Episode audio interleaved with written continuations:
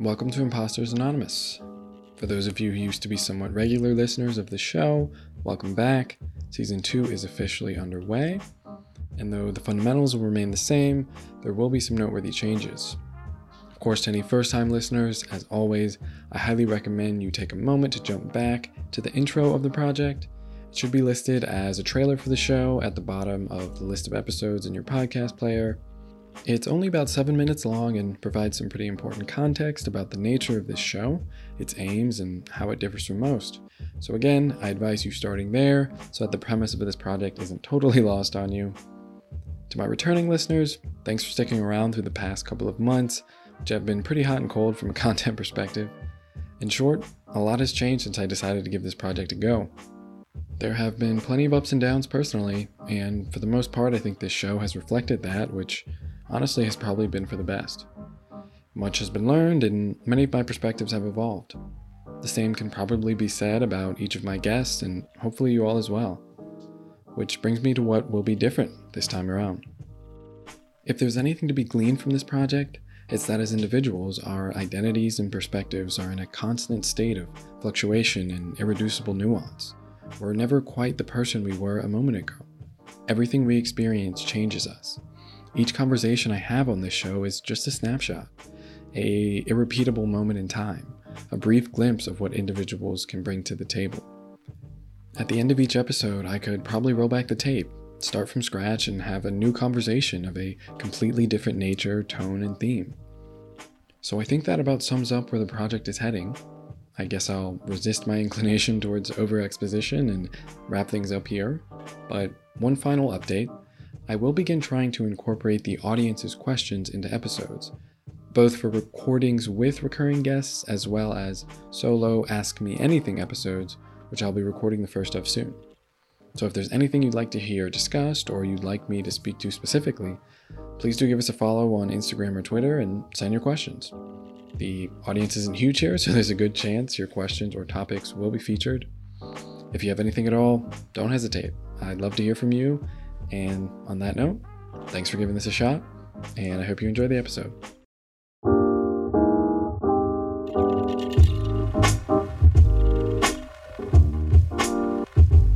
You don't know how lucky you are being a monkey. The past is just a story we tell ourselves.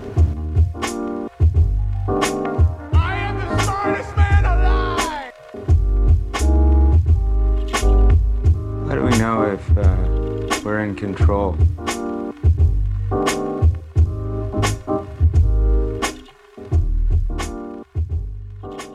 All right. Welcome to Impostors Anonymous. Nevin, thanks for coming back. How you feeling today? Pretty good. A little, I wouldn't say scared, but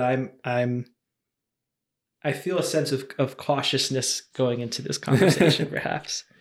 Yeah, I mean, I think that's a fair way to start, but first off, happy to have you here. Appreciate it. It's the first podcast I think I've done in person in quite some time, and I know our first conversation was remote, digital, if you will, and definitely changes the dynamics to be able to actually sit down and look someone in the eyes. And so yeah, I'm just happy to be doing this again. Appreciate you making time for it, and I'll see how much trouble I can get you into. Yeah, no, for sure, for sure. Well, no, and I think this is a cool. I appreciate it. I think the mission of doing it when you did, and I think it's cool that you're continuing it, and to see how it evolves with kind of environmental changes like this, I think will be interesting. Mm-hmm. Yeah, and to be clear, I think for anyone who maybe forgets, one of the fundamental aims of this whole project is to have the sorts of conversations that people often find are very difficult to have in any sort of a public sense, and the sorts of conversations that quite literally only happen behind closed doors, because I feel like those are the sorts of conversations people most often need to hear now more than ever, because that was the place that I kind of came from when I started it all. Was I realized I almost the only scenario or context in which I was comfortable really speaking my mind in an honest and genuine way was when I was sitting at home with my wife, and that was pretty much it.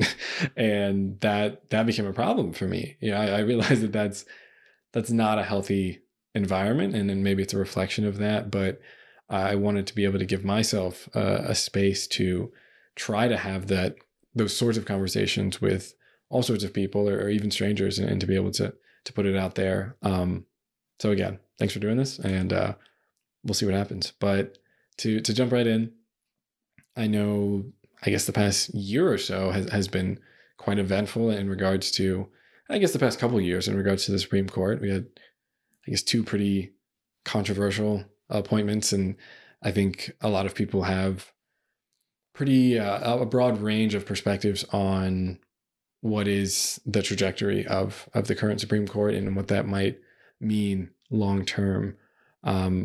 So I'm curious to start if there's anything that stands out to you, or if you have an overall perspective on where the Supreme Court currently sits with the, I guess, conservative majority, and if you feel like there is a true potential for there to be sweeping more extreme change in the near future.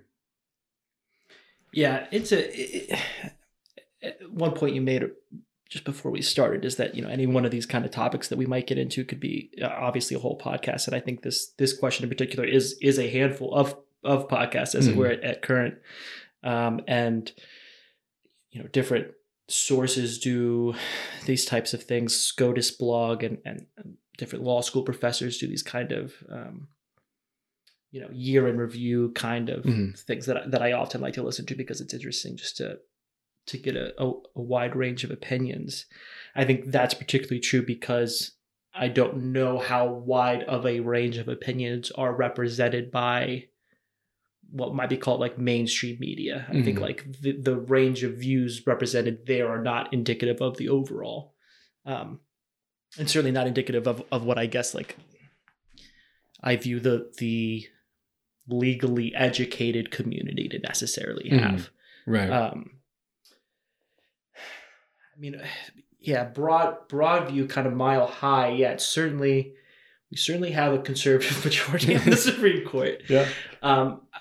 Maybe, you know, as was maybe true to some degree in our last conversation, and as I think will be true in this conversation, everything that's going to be said has exceptions. That's an inherent part of the law. It's why the law isn't totally tyrannical, is that we allow room for exceptions. Right. So in that light, as a rule with exceptions, I tend to be someone who interprets law conservatively rather than whatever you would want to use as the term that's the opposite of that, whether that's progressively or liberally or leftly. I tend not to be, and that hasn't always been my view. And I think that I went to a pretty left-leaning law school in which a lot of students who were my friends in particular belonged to the public interest service program. So these were students who, a lot of them got a lot of financial aid to go to law school, specifically to go on to be a public defender. And so those are going to tend to be people who are politically left, who believe in civil rights-wise, at least, limited government, although their limited government view sometimes stops there, and they want a lot of regulation when it comes to economic points. I think in law school, I had a couple of conservative, what we call conservative professors, people who would be very happy with the current makeup of the Supreme Court. Gotcha. And they sort of opened my eyes to a couple of things that I just frankly wasn't exposed to before. And one of those is this, the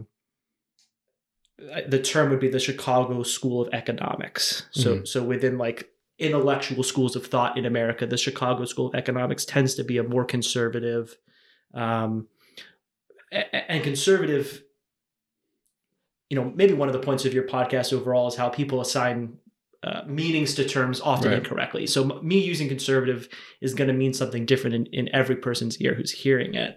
I think the Chicago School is closer to what people might understand as libertarian, in that it is small government, free market, civil rights, like pro-civil rights minded of a school of thought typically. And I think I liked that, and I hadn't really been exposed to what might be seen as the quote unquote intellectual side of the right of center. I think so often, unfortunately, and again, this might be a product of kind of what most media tends to lean towards, we see the right in really its limited sense of just, I think, the religious right. I think often when people think about or see or there's depictions of the right in America, it's Idaho, it's Texas, right? It's morbidly obese, it's white, it's poor or blue collar, and social, to the extent abortion is a social issue, social issues like abortion matter far more than do the issues which fiscally conservative people care about. And you might be able to make the distinction there between what's called like the Connecticut conservative, right? The person who takes the nice train into their city job, it has the, you know what I mean? That person will get their daughter an abortion. Yeah. Period. There's no moral qualm there.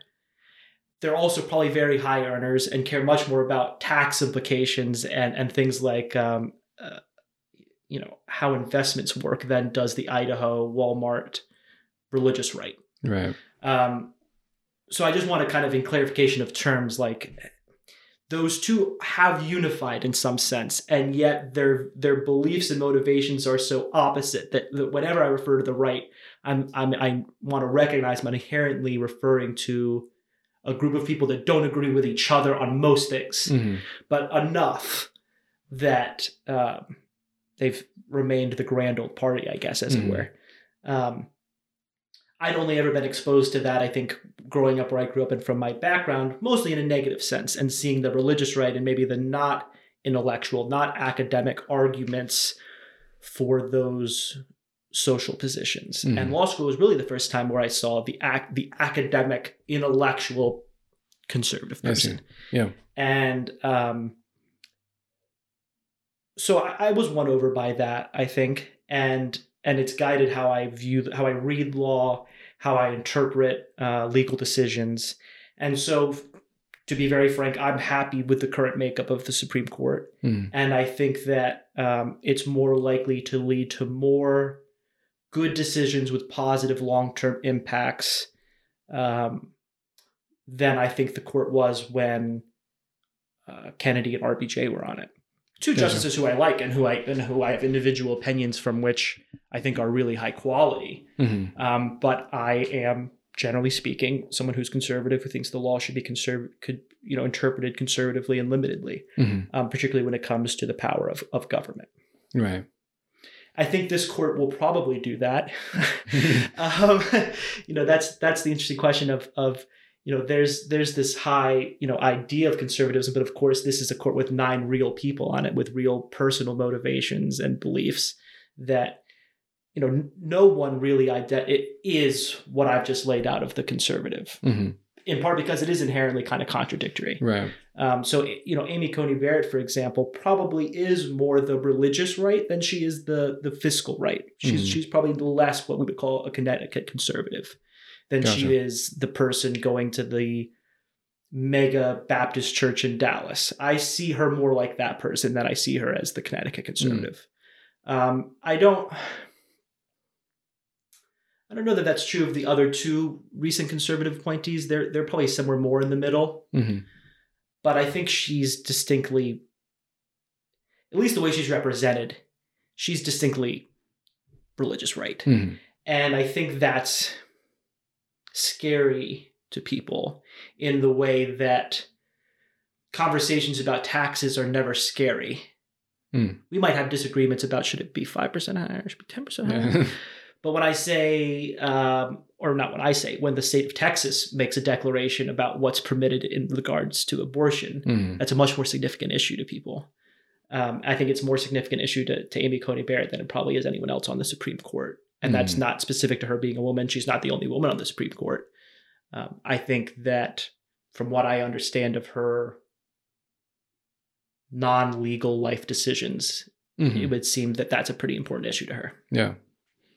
Yeah. I mean, you've given me a lot to work with, which is certainly exciting. But yeah, I mean, maybe just to jump back a little bit, I guess the first point that I'll make is I think it was a very helpful way of illustrating, I guess, maybe the nuance to how something like conservative can be interpreted, and the kind of valley between, I guess you could say, the two sectors of the party in practice, or maybe even in description, in motivation is maybe how you put it, really are.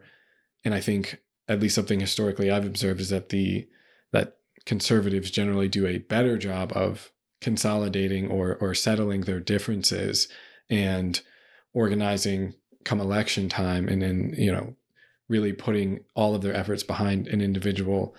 Whereas as of late, the Democratic Party has really struggled to do that. I think in many ways to its, I mean, I guess demise is a strong word considering the current administration, but I think it has been an issue on the left as of late that there is, I guess, there seems to be some different branches right now and some different motivations, and it doesn't seem like everyone is on the same page, which of course is natural and real and is very much the same case on the other side as well. But maybe they generally do a better job of, at least come elections, coming together and making sure that they are generally pushing towards the same outcome. But that aside, I think maybe something worth pushing a little deeper on is your statement saying, okay, given how things currently are on the Supreme Court, you think that in the long term that will be, there will be more positive outcomes than not. And considering, I guess, how generally controversial, at least in a public sense, it has been and the appointments have been, I'm curious, at least on one level, if there's anything, any particular issues or any particular changes you see potentially happening that you feel strongly about, or is it more so that you feel like this general school of intellectual thought is what will maintain the integrity of, I guess, let's say the Constitution, if that's what's most relevant here over time? It's more of a principled stand versus I think X, Y, and Z ought to change or be better, or I guess I gave you the two options there. So that's something I'm a little bit curious about. But also, before I even let you answer that, so that I don't forget, I just think it's something I've enjoyed learning a bit more about as of late, especially as I think this was particularly when Barrett was soon to be appointed, and it was in the front of everyone's minds. Just learning a little bit more about the Supreme Court and the sort of, I guess, I don't even want to say politics, but the way that it's quite divergent from what we've maybe grown accustomed to in the political sphere, the way that these relationships are generally formed and the way that decisions are made is something that maybe the average person doesn't understand very well and sees it a bit more rigidly, where it's like, okay, 6 of these people are conservative and that's all you really need to know. And learning a bit more, I guess, after Ruth Bader Ginsburg passed, and about the relationship that she had with Justice Scalia, and then how, I guess, on the face of things, it seemed as though they would maybe have a very adversarial relationship, when in fact they were quite close personal friends who often had dinner together, you know, with families, and things that seemed unthinkable given the maybe the current political climate, that sort of thing would happen when they came down on I guess opposing sides on maybe one of the more famous decisions in the last several decades. But yeah, I think it's just, if you have anything to say on that, I'd be interested just in regards to any insights about what, for the average person who maybe doesn't have the highest level understanding of the Supreme Court, maybe why it's a little bit more nuanced and why your view on it might be a little bit more based in principles and flexibility and a certain degree of, I guess, just not looking at it in such a black and white manner to be very straightforward. Yeah. Well, likewise, as to your point, you've given me plenty to respond to. I mean, to hit the last point first, probably, I mean, anything with people, any human institution is not going to do very well being black and white in the sense of that rigidity. And I certainly think that's true of the court. It's true of the history of the court. You know, maybe, and this is even the way that I go about answering the question, I think, is revealing of what I find important, which is itself, you know, this idea of a value hierarchy can very often tell you what someone's political alignment or maybe intellectual alignment, left or right of center, might be. By even mentioning the history of the Constitution and why certain things were done, that's an inherently conservative, precedential argument. Yeah. Whereas if I was like many of my peers in law school, I might start with, well, you know, what should the law be, right? Maybe more philosophical, forward-looking as my explanation. I'm going to start the opposite, which is like looking backwards and how we got here and why I think we got here. So one point would be chronology, the order in which things happen in a vacuum itself, I think, has value, which is to say, if I'm giving you a list of three things, it might not be inherently true that I mean to rank order them, but you're certainly going to interpret the first thing as the most important naturally. In the Constitution, Article 1 is the legislature. Article 2 is the court, and Article 3 is the executive, in terms of our branches of government. I think that was intentional. I think that is important, and it's important because it are co-equal branches of government, and co-equal to the extent there's a difference between that word and equal. I think co-equal is more accurate, which is that they don't have the same power. Equal is same at its most simple. Co-equal means a more nuanced point of what we might tend to mean when we say, you know, equal, which is different in both their capacity and intention and role, but of equal import.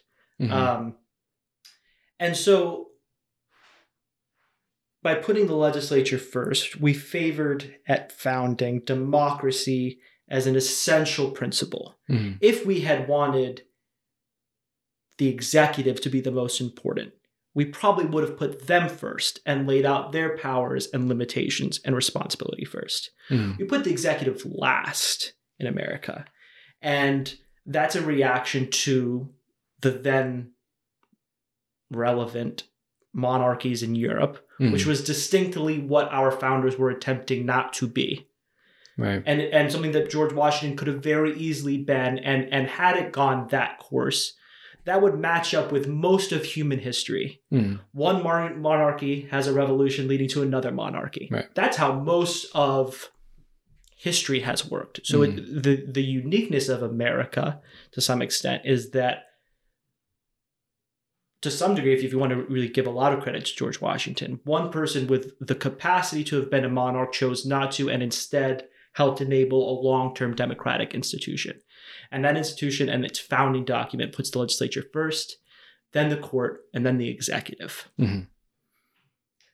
In my sort of reading of history, I would say that that reality shifted in the 1930s and 40s. When economic depression led to the need for faster, larger scale government action.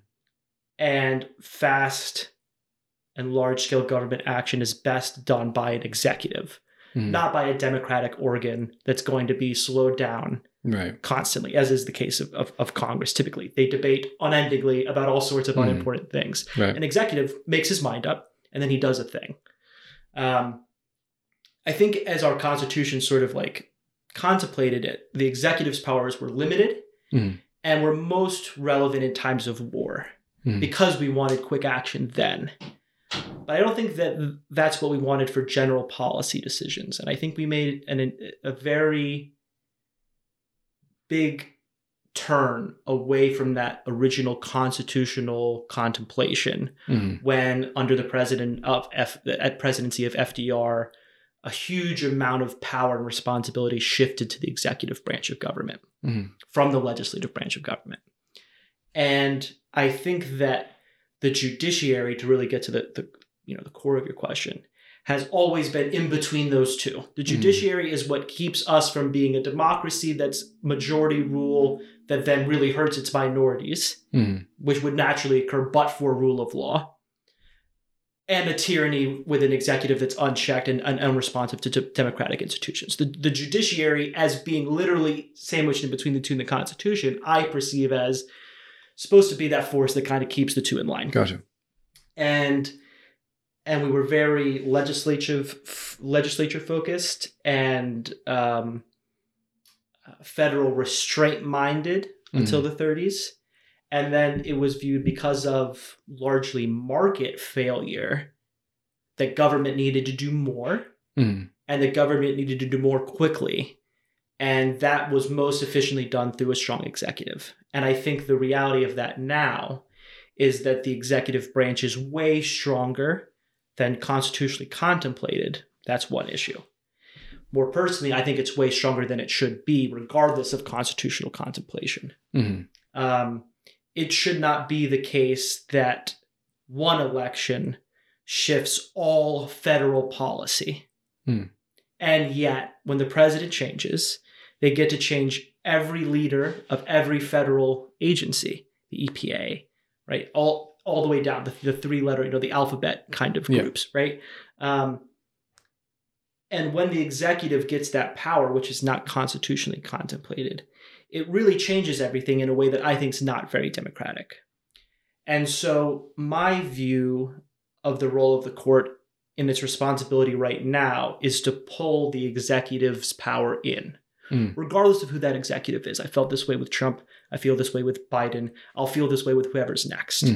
I think that we have shifted too much power away from the most democratically responsive system, the legislature, towards the second most. The least is probably the judiciary. There's the least political and democratic input in the judiciary of our three branches. And yet it's not really been the tyrannical one at any point, because it's appointed by the executive and confirmed by the legislature. That power is sort of, I don't know, no one knows what that was really intended to be originally. It's tertiary at this point. It doesn't really seem to make much of a difference. It really comes down to, I think Trump ran on this. I'm running for president, and here's who I'm going to put on the Supreme Court. And you care because you, the religious right, care about one issue more than anything else, and it's abortion. And you'll vote on that issue. Yeah. Even though what I'm going to do on taxes affects you as people likely far more on a day-to-day basis, or whatever other infrastructure and all what wars we engage in, and I send your poor sons in the middle of America out to go fight, affects you more probably. Right. But this is the issue you've chosen to care about, and so cool. So my hope for the Supreme Court, with that kind of historical context, is that they act to reel in executive power, regardless of the executive. And I think a conservative court, one focused on the constitutional contemplation of government powers, rather than focused on an end justifies the means approach, which is what I view progressive legal interpretation to be, is better. Because this Supreme Court is going to be the Supreme Court for presidents that are Democrats and Republicans. And I think for both, the presidents should mean less in terms of the impact of the country. And I hope that the court does so, as I interpret the Constitution conservatively to prescribe. When we think about really, the polar opposite of our current court, what would be a pretty strong left-leaning majority. We think about the court in the late 60s, which was a left majority, and a lot of good decisions come out of that court, and a lot of catastrophic decisions come out of that court. Because as I interpret it, in each case, those judges were thinking about what they wanted the outcome to be. Mm-hmm. And I don't think that's how you should be a judge. Mm. I don't think that's the right way to do it. And I think it's always the right way to do it in a vacuum and in that instance. Mm-hmm. It's always preferable to just have the best outcome in this problem. Sure. But when you're dealing with a problem as a Supreme Court justice, you're setting the rule in perpetuity until changed for all problems like this problem. Mm-hmm. You're not dealing with just this problem. Yeah. And a really good example of this would be in the 60s with a left majority court. There was a decision in a case called Katz, K-A-T-Z, which is also the name of a very good deli in New York, where the police had put a wiretap on top of a phone booth. Mm. I think we may have touched on this previously, maybe not, or just another conversation. Yeah. And so they basically were able to record a person. I think it was like a mafia sort of thing, maybe like calling in, gambling numbers kind of deal from this phone booth, mm-hmm. To use that against him. And he claimed a Fourth Amendment right, you've infringed my Fourth Amendment rights by doing this. The text of the Fourth Amendment certainly does not protect your right to be in a phone booth, right? This was obviously not literally contemplated by the forefathers. Now, if you really want to get into interpretive, being secure in your person, well, how far beyond your literal flesh does your person extend? Mm-hmm. Does it extend to the room you're in? If that room is a phone booth room, right? So right. This is, you can get, interpretation of constitutional text is inherently can be such a process of like, wow, what do these words even mean in what given context? That's why I think you should not try to use them to achieve the end you want in that case, but you should use them as consistently as they've been used until changed. Mm. Because if they're not working right, okay, we should change them.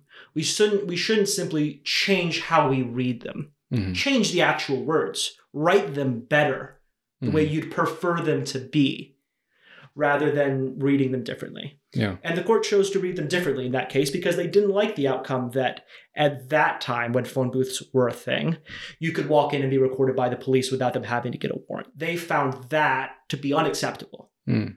And so instead of saying, the Fourth Amendment gives you a lot of rights. It doesn't give you a right against this. And they can record you in phone booths. They said, no, the Fourth Amendment really gives rise to more of this spirit of a reasonable expectation of privacy. Yeah, it has these specific words, but those really give rise to this idea. Mm. And we believe that a person in a phone booth does have a reasonable expectation of privacy, which is really what the Fourth Amendment was there to give you. And so we're going to say you can't use this evidence against him. This was a Fourth Amendment violation. Well, if you're a police officer or you're someone who's incentivized by one way or another to fight crime, you're now looking at it and you're saying, okay, so these words don't matter anymore. All that matters is my capacity to argue whether or not you were reasonable to think you had privacy in any given instance. Mm. Yeah. And so if not, I think the only dissenter in the Katz case was a very conservative what would later be considered textualist type of judge at that time, at least in his jurisprudence. And he said, this is a tall but narrow right that we have in the Fourth Amendment. Mm-hmm. And you're going to obliterate its value with this decision because everything becomes this question of this idea of reasonable expectation of privacy. Instead of looking at the text and saying, well, were they in their house? Because that's covered. Mm-hmm. Was it his person? Because that's covered, right? I think that's a better way to interpret the Fourth Amendment. I think in that case, it would have meant that individual didn't have a right. Mm. But because of the times, they were like, oh, phone booths are so essential to society, right? Ideas that right now are a joke because what's a phone booth even, right? I don't think I've ever been in a phone booth in my life. I don't think so. It wasn't like an ironic joke at a bar, right? Yeah. So we went out of our way to create, in some respect, a right you didn't really have in the Constitution because we want you to have one there societally as a political decision, comparing policy versus policy. That's not a legal determination. A legal determination is, does the Fourth Amendment apply here? Yes or no? Mm-hmm. And I don't think it did. And I think if we had kept with that, than later decisions like Terry v. Ohio. Can you be physically stopped and patted down on your person in public? Well, yes, because you don't have a reasonable expectation of privacy. You're in public. And the police officer has a reasonable concern for his safety, making that reasonable concern more important than your reasonable assumption of privacy. Mm-hmm. That entire analysis is unnecessary when you just base it on the Fourth Amendment's text, which is to say, are you checking my person? Yes, then it's unconstitutional without a warrant given by a neutral detached magistrate. So we get what we want early. And the results are this kind of whirlpool of, well, now we've created this new rule, which no one even knows what this means because it was made up to get to an end. Mm-hmm. And it has resulted in the deprivation of individual rights in real life today to solve one problem once 60 years ago that doesn't give you or I any more rights today in reality. Mm-hmm. That to me is, that's my critique of left-leaning interpretation of law. Mm. It's always great in the moment. I often agree with the conclusion that my left-leaning friends want. Yep, I think that I would like that to be the case. Mm-hmm. My concern is that the devil's in the details and how people like myself or otherwise who went to law school who have an economic incentive to twist language can do so. Gotcha. I think that's a long-winded answer to your question. No, I mean, I think that it's well said. And maybe to walk back just a little bit, to be clear, are you essentially saying that in situations, which of course there are now many, which you make clear by bringing up the relevance of a phone booth, when we have things, let's just say, cell phones. I think it's something people sometimes talk about now. What right do the police have to confiscate your iPhone and look at your messages or whatever? Obviously, there's no precedence for that, right? In the text directly. Are you more so saying that in these situations you're having to rewrite things to create laws that apply to just completely new and novel things, or that in essence the philosophy is generally patience in regards to figuring out how to adapt to these new and unprecedented circumstances? It's neither, I don't think, but I think it's closer to your latter point, what you just said.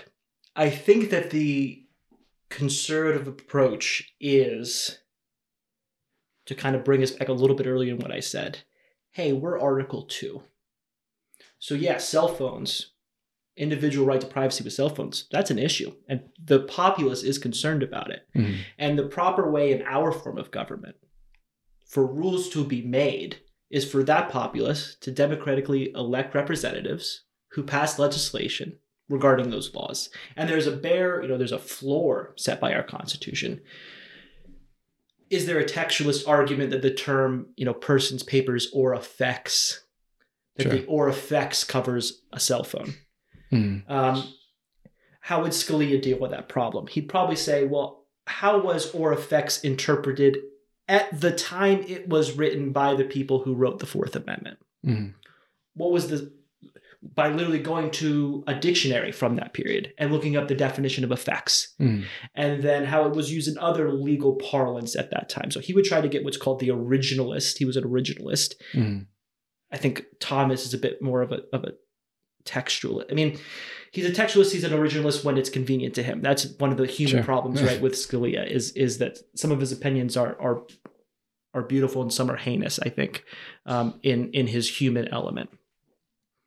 But that would be one interpretive school, is what does this word mean and then how can we apply that now? If you'd like it to be broader, if you don't think effects covers it and you think that effects should, hey, guess what? You can pass a new constitutional amendment. Mm-hmm. Or you can simply say, yeah, this is the floor. Maybe the constitutional floor would allow police to search our phones, but we don't want that. So we're going to set a higher floor through legislation, through democratically elected representatives in the legislature. Instead... Again, maybe a little bit to that kind of overarching point, what it tends to be is which executive administration is in charge, because which one is in charge is going to have their personal policy. Are we going to hack into phones of domestic terror suspects to stop things from happening? Mm. Or are we going to wait for things? Are we going to go through the typical warrant process? Are we going to wait for things to happen and then try to get into it? All of that tends to be enforcement decisions. Enforcement is the department of the executive. I mean, that's who enforces the law, is the executive. Mm-hmm. And so I think the worst branch of government to be making the decision is the enforcers are deciding what the rules mean. And mm-hmm. there are two branches of government besides them that are really supposed to be doing that. Legislature should write it, judiciary should interpret it, and then the executive should enforce it. Instead, from the administrative state existing entirely under the executive, when a new executive comes in, and this is true for states. I mean, a governor coming in, there's still an administrative state in a state government. North Carolina's governor changes how every single one of the departments in North Carolina is run. Mm-hmm. And if that governor says, yeah, we're going to hack into iPhones and we'll deal with the problem later, then that's what the police are going to do. That's what the state attorneys are going to do. And the rest is going to have to catch up. I think that Article 3 should not have that power, that mm-hmm. Article 1 should be the first place we look. How have the populace through their representatives acted upon, security rights with cell phones? Have mm-hmm. they at all? Always keeping in mind, are we at least at or above the constitutional floor as provided in civil rights? Yeah, I mean, the Fourth Amendment or effects kind of language is like, that could be 400 podcasts. You can get in those foxholes with this stuff. That's just like your mind just kind of gets lost in a way. But yeah. I mean, we certainly don't have to get too deep into the weeds on that particular issue. But I guess maybe in my attempt to probably represent what the average person who maybe has a bit more of a progressive edge to them would be asking, given what you've represented so far, is, do you feel like, given the current degree of division within our political landscape, that our legislative branch still has the capacity to be relied on to pass legislation that at a speed that is effective, and I guess maybe effective is just the best word, given what we've seen and even the last decade or so in regards to the gridlock that we're often faced, which I think, and I don't mean to speak for you, but you would maybe argue is often a good thing for things to move slowly. But in regards to the world that we now live in, that just seems to continue to progress, whether it be technologically specifically or not, in ways that, a decade ago, things are just so different. And I think technology is maybe that force multiplier that has made many things much more complicated. But ultimately, I guess my question is, do you still have the same degree of faith that you seem to have philosophically in relying more so on the legislative branch to carry out whatever new laws or changes need to be made to kind of keep up with the rate of societal, I guess, I was going to say progress, but I feel like that maybe is too subjective of a word to use, but I think you get what I'm asking. Yeah. Well, and this is a pessimistic view, but I think it's where my view's grounded. I think there's a Winston Churchill kind of quote about like democracy is the worst system we have that works. It's mm-hmm. the only system we have that works. So there's a lot of problems. And as we think about contentious decisions being made by one of our three branches of government, let's just consider really practically what that looks like. And this, hopefully I can kind of hit on a few of your previous mm-hmm. points in this. If it's the judiciary, let's think about who's in the judiciary. It's people who went to law school. Who goes to law school? People from the upper class economically, overwhelmingly, are the populace mm-hmm. of law school. That's part, I think, I mean, this is kind of a far left argument that I kind of find a little bit persuasive, frankly, is that part of why Ginsburg and Scalia got along is because they were both rich white people. Mm. Their reality was kind of unaffected by a lot of their decisions. Mm-hmm. Ginsburg wasn't always rich. I don't think Scalia was always rich, but they both were doing perfectly fine at the time they were interacting with one another with regularity. And so a very frank way of asking that question is, do we want rich, white, highly educated, formerly people to make all of the decisions in the country? Probably not. That's not really, I think, it's certainly not constitutionally contemplated. And, and I think it's not the best way to do things that we would aim for. Yeah. You know, there's sometimes this idea of like, and this is more true with socialism, this idea of like governance by experts, right? This is part of the pro-administrative state argument is like, isn't it great we have so many scientists in government and so many engineers and we have experts in government making expert decisions, but they're all politically answerable and politics is democratic, elected by uneducated people. Right. So sometimes you have experts answering to, and this I think was most evident in the Trump administration, when you have career scientists answering to people who don't believe in the science that those career scientists have done dissertations in. Right. That's good and bad, I think. It's bad, obviously, because things like climate change are real, are scientifically validated, and allowing political strife to get in the way of that response is probably at minimum not ideal. I think it's good because there's lots of experts in all sorts of things all throughout history who were entirely wrong about what they were saying. Right. I don't think that's true with climate change. That's why I made that the specific kind of counterexample, but certainly other things. And I think there's a real blindness that comes with expertise in one field. Oh, I've always been really smart. I've been very academically successful in my field. And therefore, I'll apply my global intellect to all the world's problems and do well with that. Right. Now, this is what politicians do inherently, but I think they do so with the knowledge that they don't really have any idea about anything they're talking about. The problem with putting a civil engineer in charge of anything besides civil engineering is they have no idea what the fuck they're talking about. And they think they do. Because they're really smart. They're really good at civil engineering. So that's my issue with this idea of governments by experts, is that experts who are not politically accountable are just really smart people at one thing who often are asked to deal with other things that they don't have any idea what they're doing. So the expertise of the person in the lab at the EPA, absolutely, I want that person to be an expert. The person in DC making decisions, being an expert, I questioned even the idea of that, because these are ultimately policy trade-off decisions. And, and the real experts of that are probably economists, not anyone in the hard sciences. Right. But then you put economists in things dealing with hard sciences and they overlook, right? Like we all have we should all acknowledge our weak spots and our you know, no one knows everything. Albert Einstein would have been really horrible at a lot of jobs. Right? Just fundamentally, because you don't have the time to be good at everything.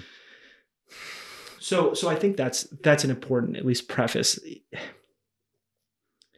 Yeah, I think gridlock, I think slowness is built into our system. I think it's built in more so even than it exists right now. I think the executive, through administrative action, here's a nice contentious example. Let's do it. DACA, the immigration law. Obama, as an executive action, just said, we're not going to deport these kids. This is very boiled down. And in some respect going to be inherently wrong just for the purposes of being able to talk about it kind of freely. But effectively, a piece of legislation had the executive say, I don't think this is right. To your point, the legislature moves too slow to make the changes necessary to affect these real people's real lives. And so I, as the executive, the constitutionally contemplated least powerful co-equal branch of government, I'm going to make a sweeping decision that directly contradicts legislation. Most people like the outcome and are okay with the means because of that. I like the outcome. I don't like the means. I think that the legislature should do their fucking job and change the law. And they'd be more incentivized to do so if they had not had effectively all their responsibility put off on the executive. Why act if you're like, Obama can just deal with this if he wants to? What am I going to get up in the morning and go like have to go whip up some votes. This is all for show at this point. And I think that's a lot of what the legislature is now. It's just dramatic theater, mm-hmm. Where the most important things are the things least covered to some degree. So I think that highlights one of these situations where quick change can be popular. It can be really great policy in that change. And I think mm-hmm. DACA's both of those. It's unconstitutional for an executive to make that decision. Mm-hmm. And it's wrong generally for executives to do that. And anything Trump would have done similar to that would have probably been not popular, and people would have been, can you imagine the executive doing this? This is unconstitutional. Mm-hmm. So both, this is the wrong of everyone. Everyone uses the Constitution when it's convenient to them. And when it's not, it's an outdated document that we don't really need to be as concerned about. Mm-hmm. So I think maybe something you said earlier, I mean, a place of principle is to apply it even when you don't like the results. Mm-hmm. And the way that you change that from happening is that you change what it is you're interpreting, which is either the law or the Constitution. Mm-hmm. Period. Full stop. Yeah.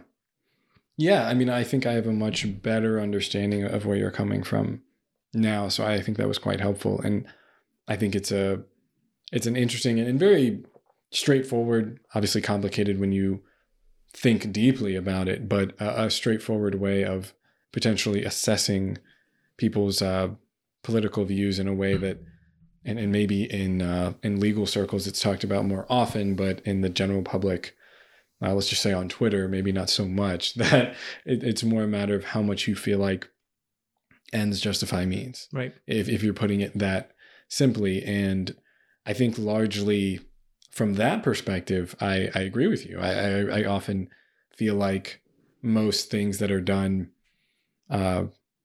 somewhat rashly or quickly in the moment that typically act as band-aids are just never sustainable solutions. And again, that's painting with very broad strokes, but generally speaking, I'm someone who does not feel like the ends justify the means in almost any scenario. But of course, that's a much broader philosophical argument in and of itself. But I think reducing it down to that does give a better sense for where you're coming from in just a general, very general conservative perspective or interpretation, for as a better word, mm-hmm. of the law, that at the end of the day, it is more so about figuring out what is going to work most often in the future, applied to the broadest degree of situations, mm-hmm. and trying to remove the emotional reaction or the context of the most present mm-hmm. situation, mm-hmm. which I think generally is the way that we ought to look at things. But mm-hmm. I think to some people that makes me conservative, even though that's not necessarily. I have some feelings that I think at that value base that you might have a more conservative disposition than you might consciously not be aware of, like I'm aware of your nature to a greater extent than you are, but I see that in you and with a variety of my friends who I think, given our age, and I don't mean to cut you off, I apologize for that. No, you're fine. Being under 35 today, you're more likely to be a more left-leaning person. I think most of our friends are more left-leaning people. I think that's probably generally true compared to maybe the median person in America. But I think that your values will probably result in, at some point in your life, you moving more towards the right than the left. That's my prediction, which I view positive. Sure, yeah, of course you do. I mean, I think for a lot of reasons, and it's something I've touched on a little bit in my last two conversations. So maybe those who follow this are aware of that. I mean, I certainly can admit that I've moved more towards the right over the past couple of years for a number of reasons, as I said, and I think that still very much, I can openly say, leaves me on the left of center, mm-hmm. but mm-hmm. I think I've always been quite moderate since I had true, firm political views, and not that I've moved that much, but I think there's just a number of issues that, or even just a more so a cultural change in what, I guess, the mainstream of left of center is generally pushing for now, that let's just say I don't necessarily get down with. Mm-hmm. That's not to say that I'm particularly compelled by a lot of what I see on the right, particularly as of late. But I think I might eventually find myself, very unfortunately, dead in the center, you know, not dead, but you just had a reaction to that, but maybe. But yeah, I think I just, I try my best to assess every issue relatively independent of others. And I think I find myself surprised often when exposed to the intellectual perspective of both sides, that things aren't necessarily as cut and dry as, of course, they seem to be represented mm-hmm. in the media. And I think a lot of my still quite firm political leaning at the end of the day comes from a place of, or maybe two places, that I have spent at least a decent part of my life in contact with the sorts of people that you may be referred to, when was it? When we were talking about DACA, in regards to just situations in which you see people suffering, right? And the immediate reaction is that this must stop, right? By any means necessary, that this is unjust, and fundamentally we can and ought to do better as a country that is as wealthy as the United States. We shouldn't have people that live this way. And I think a lot of my political leaning has always come to some extent from that place of, if whether those are people, and I think a lot of it is that at times it has been people close to me, right? And so that's where I feel like a lot of people's political leanings boil down to is, okay, how does it affect just those generally, those that I care about, those that are around me, and other than that, I don't really care. But having some exposure to that has always influenced me quite strongly, because I must admit, on some level, it's very hard not to throw your hands up in the air and say, is there any real prospect of changing this in the long term through the normal means of very slow and frustrating progress, right? Yes, of course there is, my conservative answer. Yeah. Well, sure. Yeah. And I understand that. But of course, in the moment. Right. And I can very...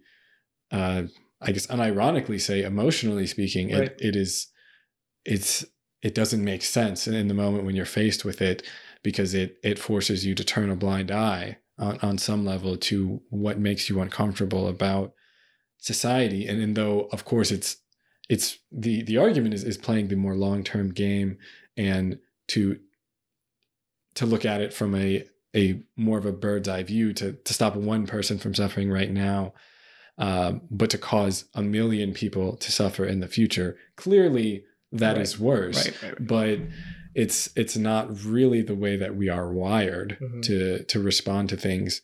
And so I think that's one very strong dimension of it, as well as, I guess, my other point just being quite similar, that I feel like, and maybe I've already made this point on some level, that our floor is much too low in this country. And I think we could be doing a lot more for those who simply have happened into terrible situations by pure matters of luck. And in how you interpret that, I think, is obviously, on some level, represents how you lean politically. But I think... you certainly could argue with a certain degree of people that, you know, okay, maybe these are choices that they've made. They have the same opportunities to navigate through a system that's structured probably better than any other to be mobile. Right. But at the same time, I think there is at least a non-trivial portion of the population that we can't really make a super strong argument about them being able to change too much about their situation. And I think that we should do what we can to make sure that they can live somewhat comfortably given what we have. And I get that that's all relative to what the globe has, and that here we live better than nearly everyone else, even at the floor. But it seemed as though you maybe had a response to that. So I'll let you open up. Yeah.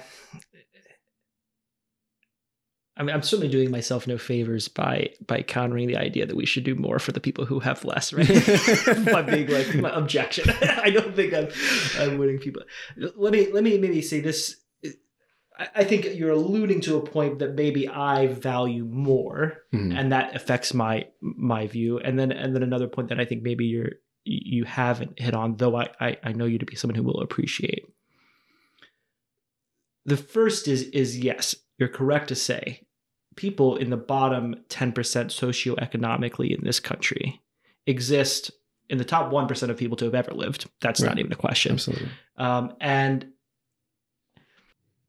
you know, really getting down to that, like there are people who starve to death in the United States. There are people who have those really severe basic human needs problems. But those are middle class issues in European countries today that are faced to a lesser extent for people who don't work, have no education, and have never worked in the United States. Mm-hmm. As a general statement, there are exceptions to that. I think that is a credit to what social programs we do have and have chosen to keep. A lot of those originate around the same kind of operative time I'm talking about with the shift of power to the executive in the 30s and 40s. A lot of what made that a popular and acceptable change to the foundation of the country is that the executive doing so was promising quite a lot to the populace. Mm-hmm. I'm going to employ you. The people, millions of people who don't have jobs. I'm going to provide Social Security to the old people who lost everything and their pensions on Wall Street. And your alternative is homelessness. Right. So you people who have a couple of years to live, would you like to wait for the legislature to get things done, or do you want me to do it? Right. That's an easy trade-off there, right? And that's the slow, it's the kind of libertarian writer, the road to serfdom is kind of that idea, which is the slow seeding of responsibility and power to the executive who promises to use so for the benefit of the populace, drawn out in a straight line, results in a tyrannical dictator. So those are concerns, I think, with those kind of programs. The other thing, and I think I may very briefly have addressed this in our previous conversation. There's a book that I like called The Limits of Benevolence. And it's this idea, and it's a couple different professors and then an ACLU director from New York who have this idea of, like, at what level of helping someone are you enabling their very worst qualities or indeed acting in some way as an obstacle to their progression in life. Right. And by having social welfare programs that can keep people fed, housed with water, basic amenities, television, are some people simply not going to work because of them having access to those things without the necessity for any personal production. To your point, there's a certain amount of the population who certainly we need to raise the floor for. Others might argue that people who fall in that particular category should have nothing. If you're the kind of person who, if I give you just enough to get by, you won't contribute anything to society, then you're a leech on society. That's the very most negative view I think people can have of welfare kind of programs. Right. I don't think it applies to everyone on welfare programs, but in the same respect that we can identify some unknown small population whom situations are really horrible for and really should be improved as a matter, to your point, of the overall wealth of our country. There is also, and I don't know the relative size of these two groups, and maybe that's the relevant question, a group who each time you increase... Well, maybe the better way of wording would be each time you decrease the necessity of personal production, become less likely to produce. Right.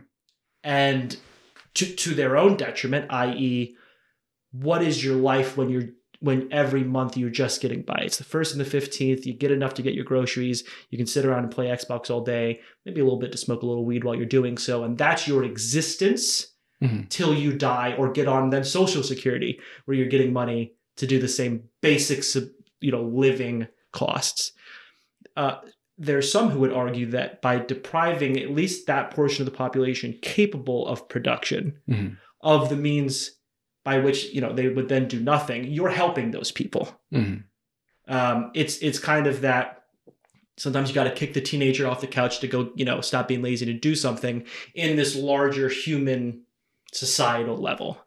And I think those are the two political views of the same issue. Mm. And I think that it, in that political pulling of the rope, it's always a loss. That's kind of my view. If we tighten down on what welfare is provided, there's more people in the camp you're describing whom in a first world country should be having better conditions and don't. The money's available and it isn't being used for them. Mm-hmm. Each time more things are added to the welfare state, more people who would contribute to society and be productive and have productive lives don't. Mm. That's my view of the trade-off. Mm. And so, yes, I think probably the more important of those two is that we don't have people starving in the streets. We generally don't. Mm. It's really not a massive problem here. Sure. And then we should continue to work against it because I believe that food, water, shelter should be considered human rights. Mm. I see sometimes on Twitter and other things, all sorts of other things that have worked their way into what's called human rights. Mm. All sorts of things. Yeah. Sometimes the list is 15 things. Mm. What you need to survive is food, water, and shelter. We should provide those. Yeah. Is education a human right? Fundamentally, I mean, it's hard to make that argument, I would say, though emotionally, I'd like to say yes, right? I'd like for everyone to have education, but saying it is a fundamental right, I think is not something to take lightly, right? So I'd like for everyone to have it too. I'd like for everyone to have a car. Mm-hmm. A car is human rights. No. So there's a point of my desire for other people to have things that is limited economically. Mm-hmm. And all of these points are maybe like another kind of core issue. I don't mean to kind of bring things full circle at this point in any kind of conclusory way, but economics, which is what I think I try to look at in all of these decisions. The you know, Thomas Sowell says the first rule of economics is that it's trade-offs with a finite amount of resources. And the first right. rule of politics is to ignore the first rule of economics. Because when you're working with politics, it's what people want. So ignore finiteness and ignore trade-offs, right? It's a lot of the Biden kind of rhetoric recently. There's the kind of the funny, like, there's that meme of him going, guess what? Helps the economy, right? That whole kind of thing. Yeah. Hurts no one, helps everyone. Well, that is an idea, is economically impossible. Right, it's nonsense. But politics exists to convince people that you can get something for nothing and how great of a deal it is and how the other guy who they could vote for won't give them that. Mm-hmm. And economics is the reality that mm-hmm. every choice has a cost and there's always a trade-off. And I guess it's my view that conservatives acknowledge and deal with that reality more so than do the political left. I think mm-hmm. the political left is more focused on what they think can and should be, and rightly so. I think that that both are necessary because that's how real progress occurs, is that it's steady, it's measured, it's considered, but it's also forward-looking and it's intended to improve conditions unendingly. How those conditions are approved, do we rely on market forces to do them versus a centralized government? Those are the questions that have to be dealt with politically. Mm. But I think at a core level, again, in the balancing of values, I think it's my disposition that that the conservative kind of variant of that's more correct. Yeah. I mean, I take your point and I take it very earnestly. I think you've represented it well, and I think there's probably less daylight between how we generally view things than one might imagine, largely because I think maybe when I talk about being someone who's generally moderate but a bit left-leaning, I think sometimes people, at least now, maybe interpret this idea of being moderate, meaning that you just don't really have opinions or you really know how to sit on a fence or you're just generally quite political, and that part of that is to simply kind of play both sides. But I do see where you're coming from fundamentally, and I think a lot of it makes sense and is compelling. And as I was saying before, I must admit my own bias that a lot of my political leaning historically has come down to what I've experienced personally. And as someone, I think it's important for me to acknowledge and face as someone who grew up supported by some of these welfare systems, who grew up with, you know, family who dealt with a lot of these problems that, of course, as a child, I'm not looking at some sort of broader philosophical, even economic argument as to is this something that I should, is this really benefiting me in the long term? So a lot of my views are, I think, as anyone ought to acknowledge, based in personal experience and the sorts of things that I've seen, and in my inability to not have compassion towards the people that I care about more so than anyone else. Mm-hmm. And so I think that probably you could attribute most of the daylight between where I am and where someone more so right of center is, largely on that front. But again, some of it is much more detailed and gets into different policies and all of that. But I think that's a conversation for another day. I know, we never have short conversations or ones that approach even half of the topics originally considered. Yeah. I mean, I think, to be honest though, that is why I enjoy doing with you in particular, because it allows for a certain depth to be reached and ensure it would be ideal. Maybe, I mean, it wouldn't be ideal because no one would listen to it. To do Joe Rogan, like 6.5 hour right, long. If this was a 15-hour conversation that we, I'm sure, will continue off the air once this stops recording. But there's certain limits to what an audience really wants to and is willing. Well, the first 5 minutes we were past that probably already. But at the same time, I think you've done a very good job of at least leading me along to better understand your views and maybe why what a lot of people are having very strong responses to right now and in the Supreme Court, or even just politically, that maybe there's simply a different way of looking at it or a broader view to find. And that I think it's rare that I see these sorts of, I see the perspective that you have particularly, and that's part of the reason why I wanted you to come back on the show, is that I think someone who has your educational background, even your personal background, it's just the sort of perspective that you don't necessarily run into every day if you're just a regular person. And, not to pat you on the back, but I think that's valuable. And I of course think it's valuable for you to see the opposite to some extent in others, which I'm sure you do. But in respect to everyone's time involved here, I think we'll bring this one to a close today. But I again really do appreciate your time here and you coming in for this.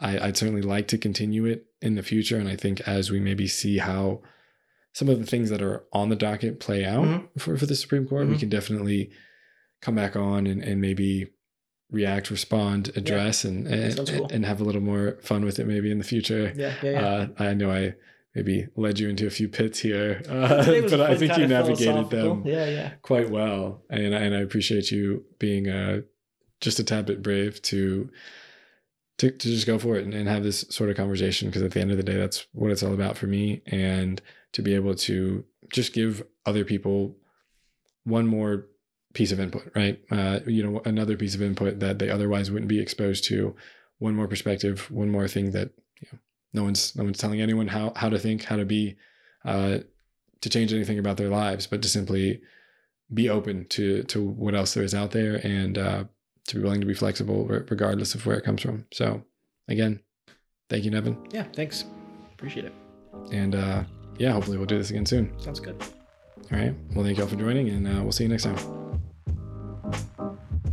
So if you've made it this far, hopefully it's because this project has resonated with you in some way and added value to your life. And if so, it would be great if you could take that next step to do any of the things that people are always asking you to do.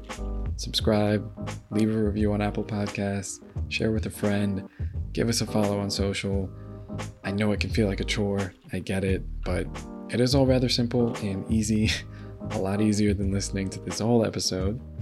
So any support really does mean a lot to me and goes a long way towards helping this show and its message grow. The simple fact that you're still listening at this point already makes this whole thing worth it for me. Anything else is just gravy. Remember, again, please do send your questions and topics to @ImpostorsAnon on Instagram and Twitter. I welcome them all and would love to hear from you. And if you could be interested in coming on this very show, shoot us a message. Seriously, there are no requirements. I'm always looking for new guests with unique perspectives. I don't care about how many followers you have or where you went to school, and I certainly don't want to read your resume. I just like having interesting, candid conversations. So why not? You're all already a part of this project in my eyes, but I'll give it a rest for today. Thanks again. Your perspective is valuable, and I'll see you next time.